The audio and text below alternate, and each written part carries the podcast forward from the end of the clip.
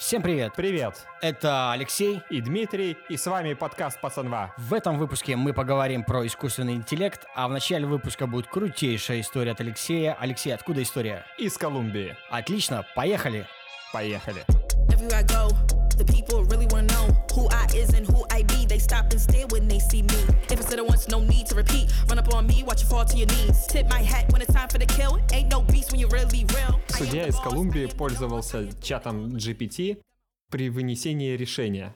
Короче, смысл в чем? Судья первого округа Колумбии Хуан Мануэль Падилья Гарсия использовал популярный чат GPT в ходе вынесения приговора в городе Картахена. Это произошло в январе этого года. Факт был зафиксирован в судебных документах. Судья утверждает, что хотел ускорить процедуру принятия решения, потому задал ИИ вопрос о конкретных судебных прецедентах. Само дело касалось компании медицинского страхования и семьи ребенка-аутиста, а также вопросами медицинского страхования ребенка. Судья включил полный ответ чат-бота в решение, также он добавил собственное понимание юридических прецедентов и заявил, что ИИ использовался для расширения аргументов по принятому решению. Вот в каком мире мы теперь живем. Кстати, похоже, я слышал, что уже и в Китае начали внедрять, потому что у них большой объем судебных дел, и для того, чтобы хоть как-то ускорить над ними работу, они разработали свой ИИ, который работает в общей сети для того, чтобы более ускоренно выносить решения по обычным бытовым вопросам.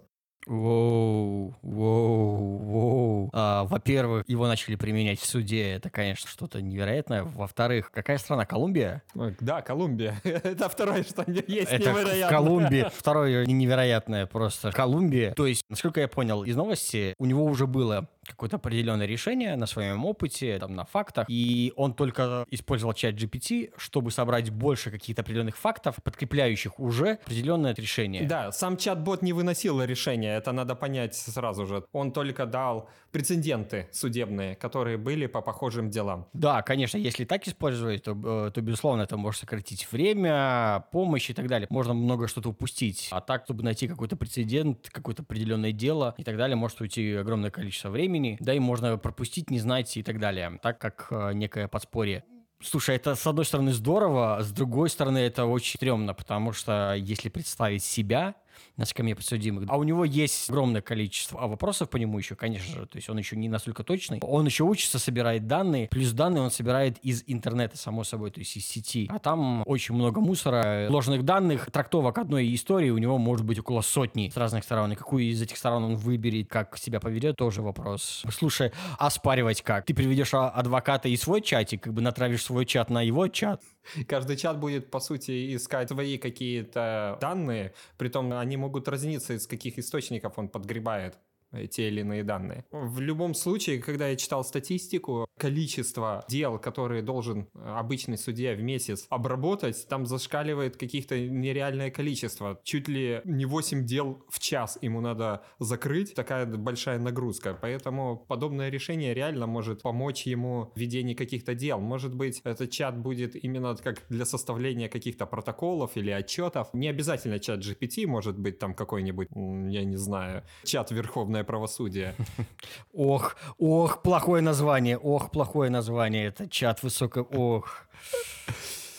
Но в, в любом случае, я считаю, что приговор делать человек. Конечно. Но на данном этапе я не совсем доверяю машинам, поэтому чат просто может облегчить работу, так же, как и он облегчает работу копирайтеров, которые сейчас э, пестрит YouTube о том, что как заработать 300 баксов за час с чатом GPT. Да, так многие такие делают, ты заходишь либо тексты написать. Ну, смотри, во-первых, он совсем идеально чист, там есть погрешности, но это все равно уже проще чуть-чуть сделать небольшой рерайт, где-то чуть-чуть поправить, чем полноценно писать, сидеть. А самое главное, что он решает в написании, по крайней мере мне, это когда у тебя боязнь чистого листа. Когда ты садишься, открываешь там, например, Google Doc, у тебя белый лист, и тебе надо написать что-то конкретное. Так, а как правильно У начать? тебя начинается так, 5 GPT, пожалуйста, начни мне с чего-нибудь.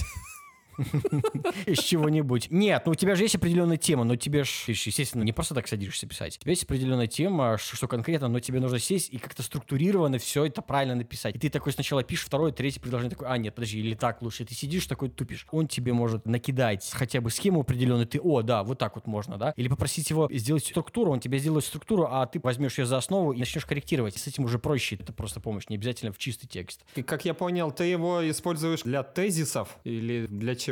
Нет, нет, ты можешь как угодно его использовать, абсолютно. Смотря какая цель у тебя есть. Смотри, если мы говорим про текст, Да. то это может быть конкретный текст. У тебя есть конкретная тема. Конкретный ему запрос. Напиши там статью. Напиши статью. 8 тысяч знаков. Тема такая-то и такая-то. Да, ну то есть ты полноценный вводный. Это как маленькая ТЗ. Чем больше вводных и более подробно ты расскажешь ему, естественно, он тебе больше каких-то подробных вещей и напишет.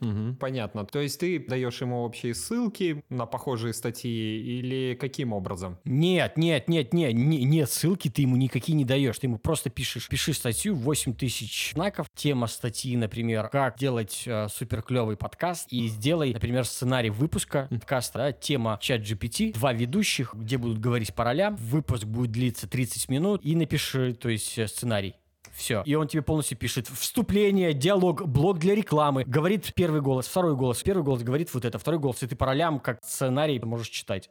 Так, для понимания наших слушателей, то, что мы сейчас говорим, это не было сгенерировано чатом GPT. Это сугубо наш экспром. Нет. Пока мы не пишем подкаст благодаря искусственному интеллекту. Хотя надо об этом задуматься, может, у нас будет раньше, чем раз в полгода выходить выпуски. Да, да, да. Смотри, а еще такая классная штука. Например, ты слышал в другом классном подкасте, ну, менее клевом, чем наш, конечно. Есть э, чат GPT, он только более текстовый, информация у него текстовая. Диалог у вас идет. Ты ему текстовый, он тебе текстово. Есть сервисы того же OpenAI, которые генерят картинки, изображения. Сейчас будет история с видео, а еще есть с аудио. Вот тут интересная штука. Пример. Можно попросить этот же текстовый чат GPT дать, например, какие-то мелодии не в музыкальном плане, сделать ноты, а мотивчик, ты можешь какую-то тему задать, ну, ему напишешь такая-то тема, я чувствую вот так-то и так-то, и напиши короткий мотив для скрипки. Он тебе делает ноты для скрипки. Ты берешь эти ноты, другой сервис для искусственного интеллекта, тот, который занимается аудио, просто эти ноты сыграть на скрипке. Второй сервис просто играет эти же ноты на скрипке. Тебе нужно только генерить идеи, правильно направлять русло и использовать как инструменты. Потом ты пишешь текст на Текст. другом чате, Да. еще на одном AI берешь, генерируешь чьим-то голосом известным, чтобы он спел эту песню. Да, да. И да. подкладываешь все конкретно на эту мелодию. Абсолютно, абсолютно.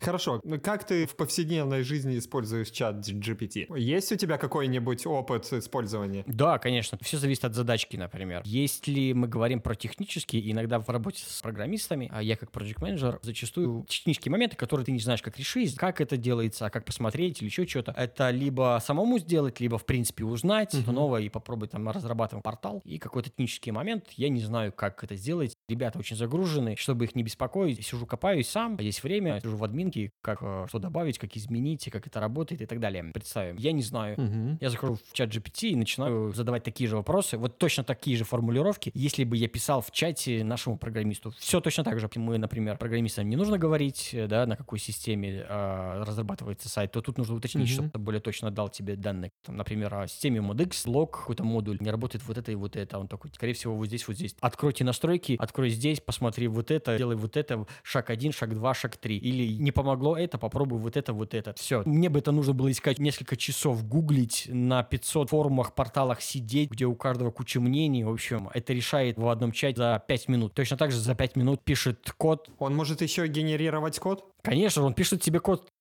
А фишка в чем, как оказалось потом? OpenAI, в нее инвестирует Microsoft. Все мы знаем, да, сейчас огромные миллиарды денег. Ну, они купили на чат GPT какие-то права, потому что они хотят его внедрить в свой поисковик Bing. Да, да, да, да, да, да. А, и самое главное, а OpenAI для чего это нужно? Прежде всего для серверов, потому что колоссальная мощность и огромный трат. Когда там в ноябре, в декабре в них там инвестируют больше миллиарда, и деньги уже на исходе, потому что колоссальное количество информации, энергозатратно, и, в общем, это безумно, безумно, безумно дорого. Весь этот чат, то, что кажется, это огромное количество ресурсов. Ни один стартап может просто так вот выйти и побороться в том же уровне и на тех же мощностях, потому что это огромный финанс, и они заканчиваются быстро. Их нужно, их нужно постоянно поддерживать. Поэтому для OpenAI, конечно, работа с такой компанией, как Microsoft, это лучшее решение. А Microsoft — красавчики, которые споймали волну. Интересно смотреть, как Google опомнился. Он резко врубился, что может потерять аудиторию и рекламу. Это называется «уснул за рулем», «уснул за рулем».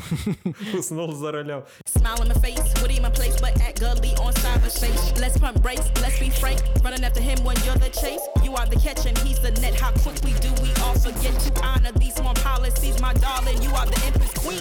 Я в своей работе попробовал использовать другой искусственный интеллект, это точнее интелли- э, искусственный интеллект для создания картинок. Мгм. Midjourney. Да-да-да, Я да, им да, да, да, пользовался через Discord. Мгм. Достаточно интересная штука. Конечно, результат поражает, потому что многие вещи ты так сам додумать и не можешь. Но самый интерес в том, что, опять же, так же, как в чате, нужно задавать конкретные рамки, очень много расписывать тегов для того, чтобы генерация была максимально совпадала с тем, что ты хочешь получить. Но это же нормально. Ты же когда человеку говоришь, ты же не говоришь, слушай, а напиши-ка мне статью.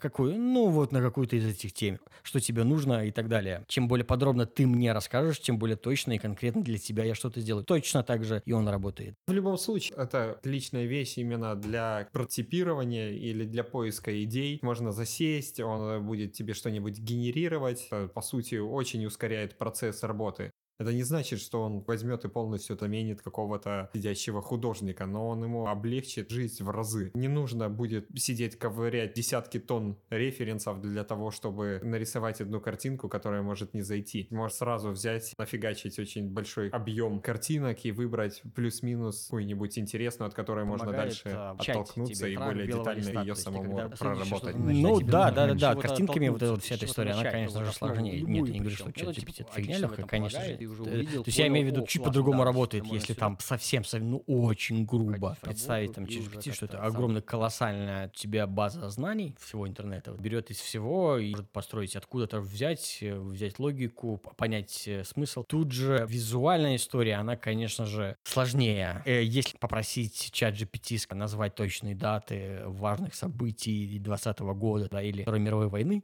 он тебе там может написать конкретно, да, что было, там, с фамилиями, еще Мгм. что-то, представим такой странный пример. А тут даже если ты конкретно что-то скажешь, ну, нету на что опираться тебе, то есть нету опоры, то есть ты это вымышленное. Поэтому творчество в чистом виде, это, конечно же, человеческое, скажем так. Ну, что такое творчество? Ты из, из ничего. Не, конечно же, ты на что-то опираешься, но ну, это из ничего просто берется. А чат GPT берет то, что создал человек, он не придумывает сам.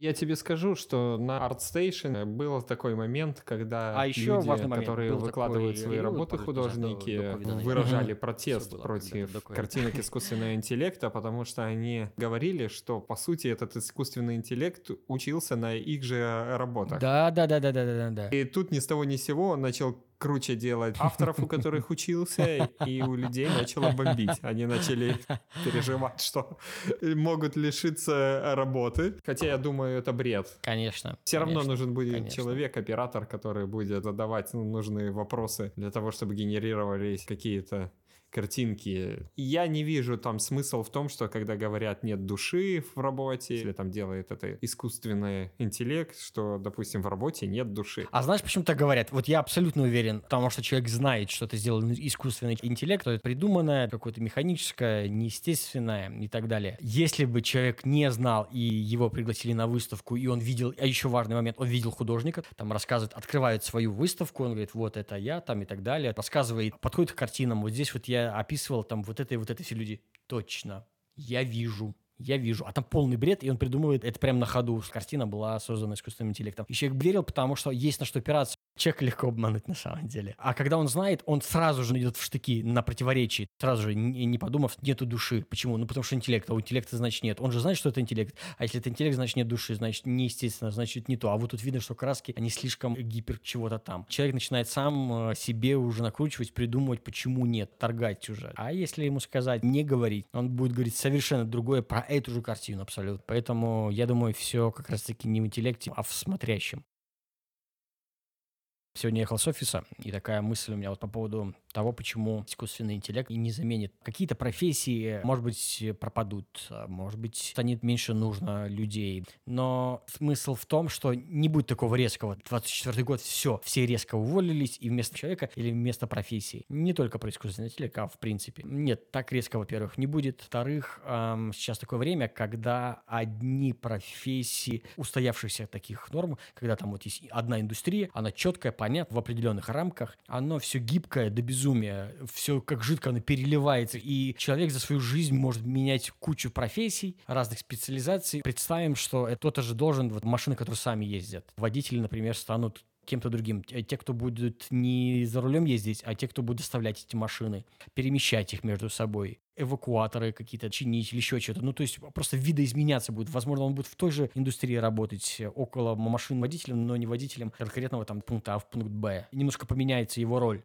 Просто очень обидно в плане того, что ты был каким-нибудь графическим дизайнером, оттачивал свое умение годами, и тут ни с того ни с сего любой человек может сгенерировать такую же гениальную картинку, а может быть и лучше, как ты. Обидно, обидно. А можно, знаешь, как чуть-чуть пообидеться один день, а потом просто взять и использовать на свое благо. Либо полностью его использовать, либо брать за основу, посмотреть его идеи. Потому что чем дольше ты работаешь в какой-то сфере, у тебя все больше и больше замыленный глаз. Тебе кажется, что я в этой профессии столько я столько знаю. И тут и обратная история работает, потому что чем дольше ты работаешь, тем меньше ты знаешь, ты уже настолько замыленный, что ты уже в своем определенном кругу и в, в, в пузыре сидишь. Мне кажется, будет тяжело именно новым, как джунам, либо тем, кто хочет начать входить в профессию. В любом случае, те которые имеют какой-то скилл, они останутся. У новых надо будет что-нибудь думать по-другому. Потому что, скорее всего, именно позиции джунов начнут празднять за счет искусственного интеллекта. Ты имеешь в виду, что не нужен человек для старта. Ты сразу же берешь какого-нибудь э, медла. То есть для чего брался Джун? Для этого уже есть базовый инструмент искусственного интеллекта. И тут можно брать уже медла и использовать вместо джунов искусственный интеллект, а мидл будут использовать инструменты эти и, и так далее. Но хорошо, а откуда будут браться медлы? А вот это мы подумаем больше. Поэтому все, кто переживает о том, что лишиться работы, главное не ссать. Чатик улицы не подметет. Каменщики всегда нужны.